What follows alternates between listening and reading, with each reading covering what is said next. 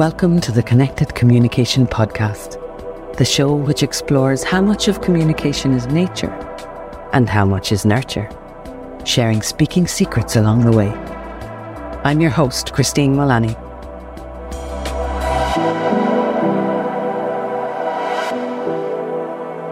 Speaking pace, speaking pace, speaking pace, speaking pace, speaking pace. In today's episode, I'm sharing another of the audio sessions from the Phenomenal Presenters Masterclasses, this time on pace. Which of those paces was correct at the beginning? Well, it depends on a lot of different things, much like everything, to be honest. Before we talk about what it depends on, let's talk about what pace is. Pace, when speaking, is the variation or balance between the different rates we use to deliver what we're saying. Like everything else, it should be used with the other modulators, things like pitch and pause. It can be fast, medium, or slow, with graduations or changes in between.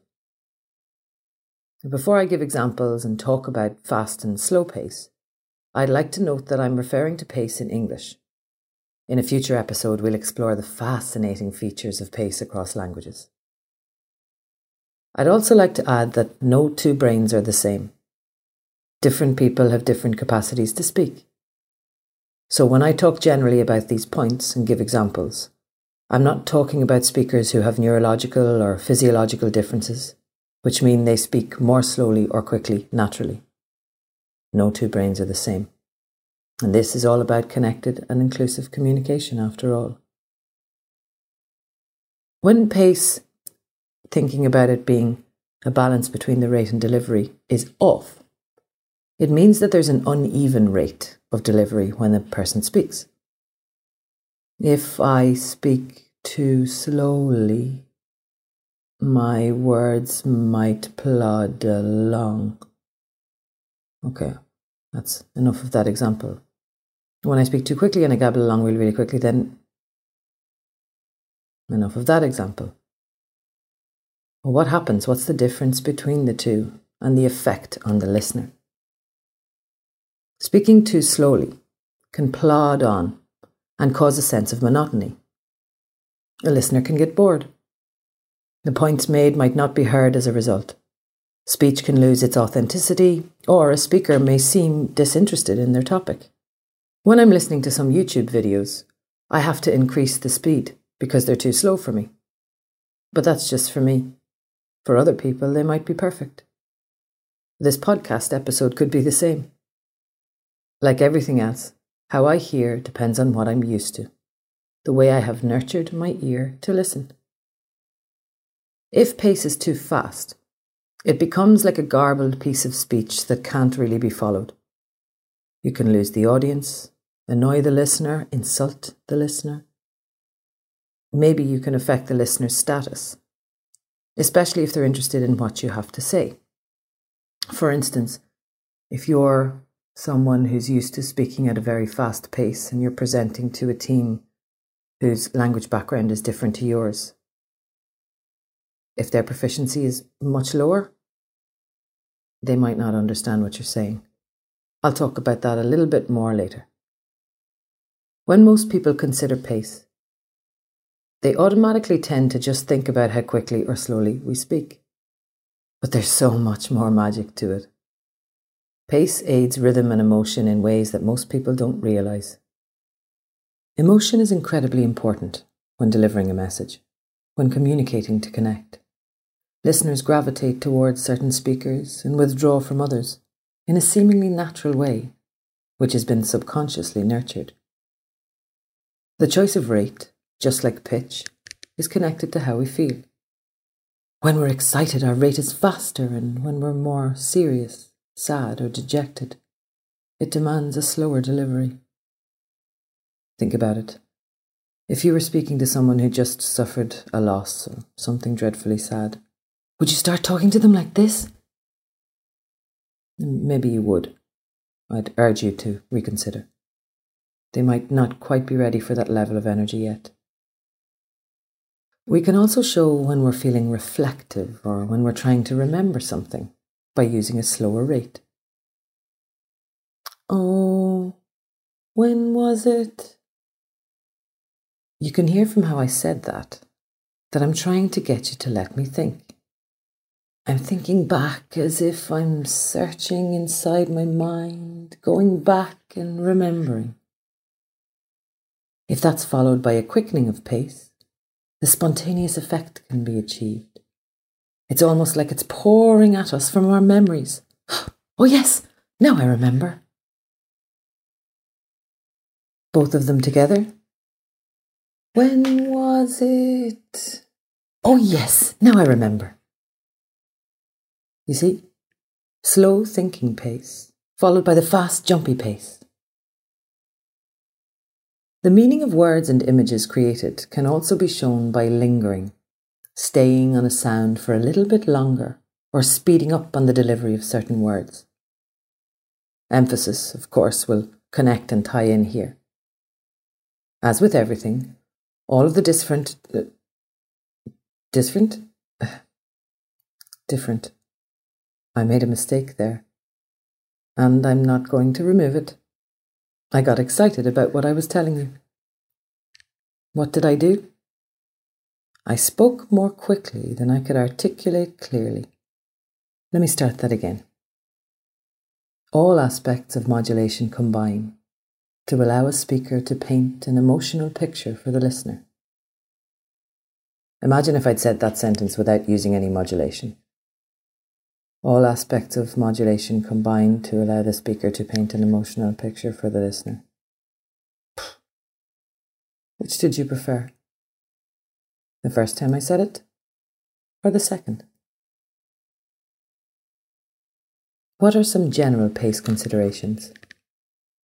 If you were listening earlier, you'll giggle at me now. Consideration 1 Rate and articulation capacity. My mum used to drill this into my head when I was a child, say it to me over and over, and to my sisters. Christine, never speak more quickly than you can articulate clearly. Now, mum was my speech and drama teacher as well, so she had to say it to me a lot. I've been training in this for a long time. Have you ever been listening to someone speak and suddenly they fumble their words? Like me earlier in the episode. or they don't seem to speak clearly. What's happening?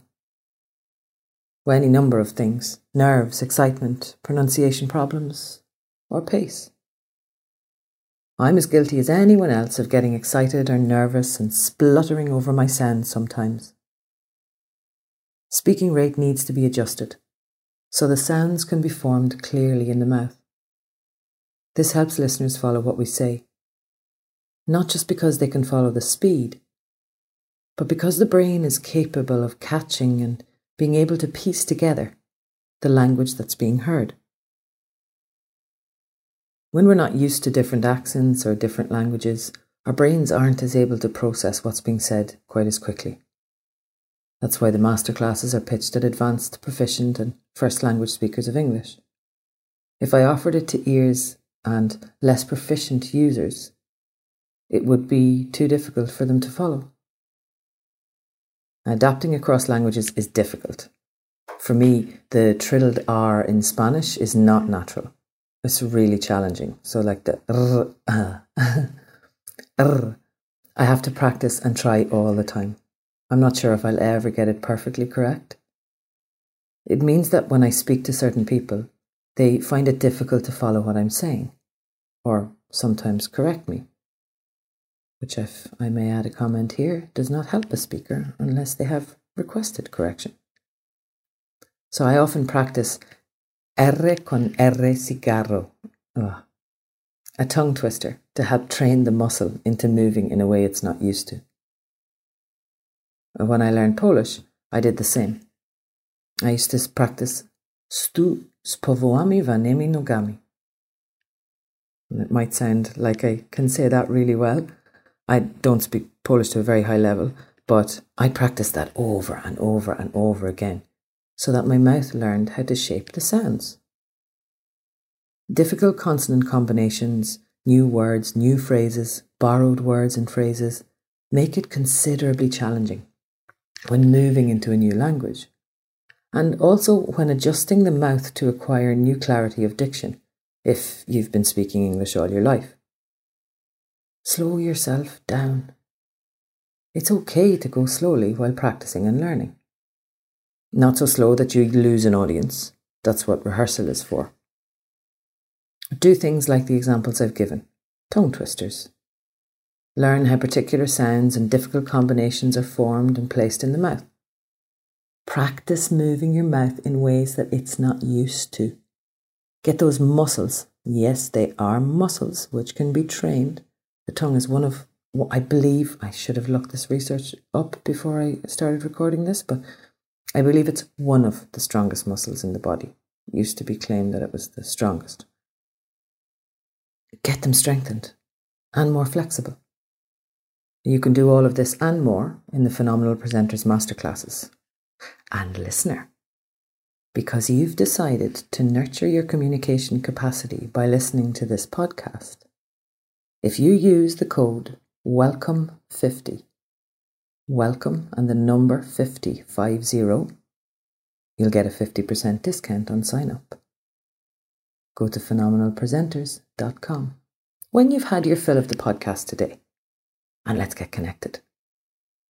What expeditioner never finds at least one treasure on their travels? Consideration number two.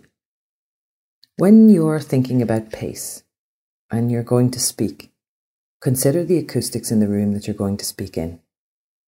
If it's a very large room, depending on the types of walls, the doors, the curtains, the number of people that will be in the room, how high the ceiling is, the microphone you're using, you might need to slow down your rate, especially if there's an echo.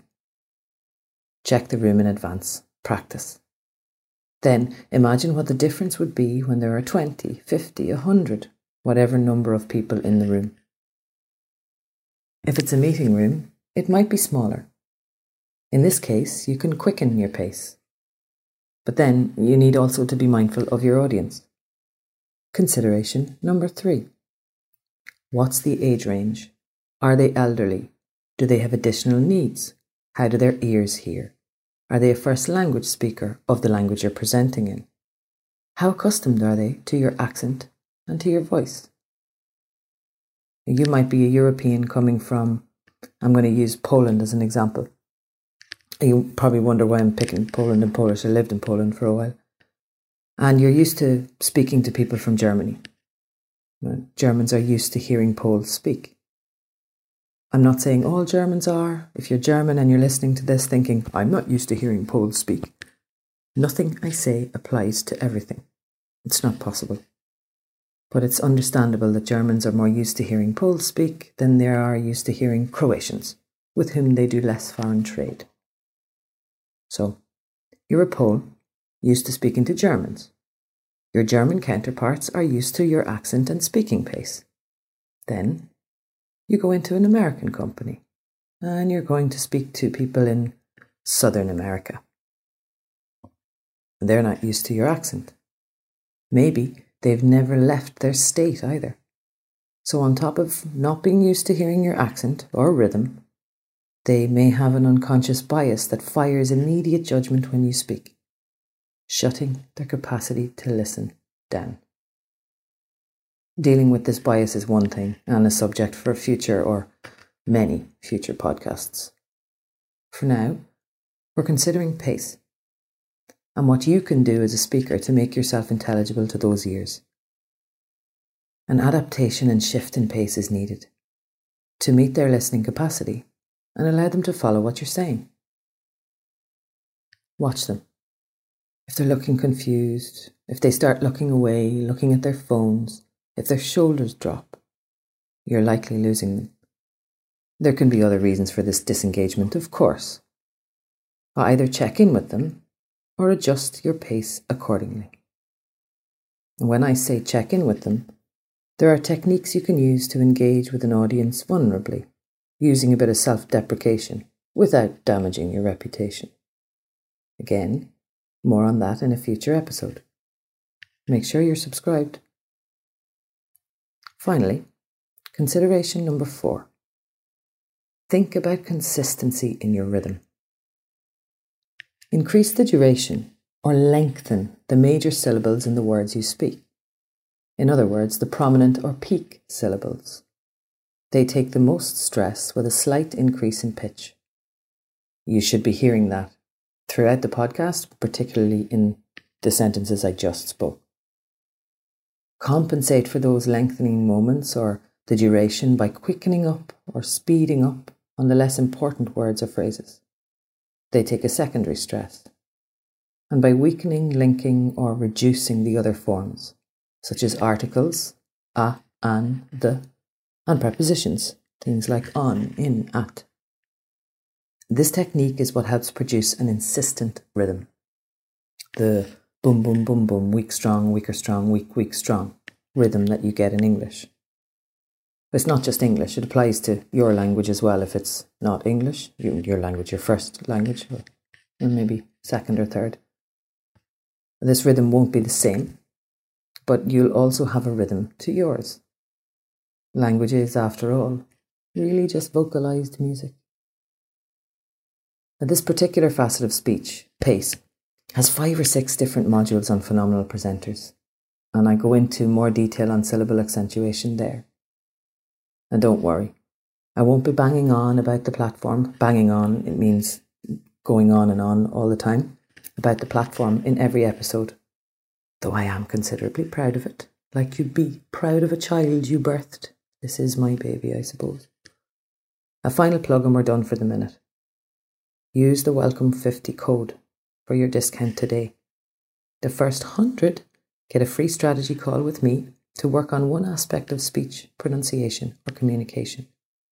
First come, earliest booked. And before we close, it's quest time. At the risk of this sounding like homework, some teacher habits never die, I send you expeditioners on a quest to discover how the pace of your language compares to English, if English isn't your first language. If it is, what can you discover about the pace of English where you're from? You might be thinking, English is English. I hold my fingers up in little exclamation marks when I say the next word. Native speakers all speak the same. Well, that's what the world, and particularly for a period of time, the British Empire would have had you believe for many years. When you listen to the episode on accents and dialects, Prepare for your nurtured communication beliefs to be challenged or confirmed. If you're already someone who knows that the world of English has not been owned by the British for a very long time. I'm excited to read your findings. Add them by leaving a review comment and any other considerations you'd like to offer. In the next batch of recordings, I'll select comments to respond to and add into episodes. There'll definitely be one comparing rates across languages, with some very interesting findings, in my opinion. As always, thanks for listening. Please like, comment, share, and subscribe. Until next time, Banach Tia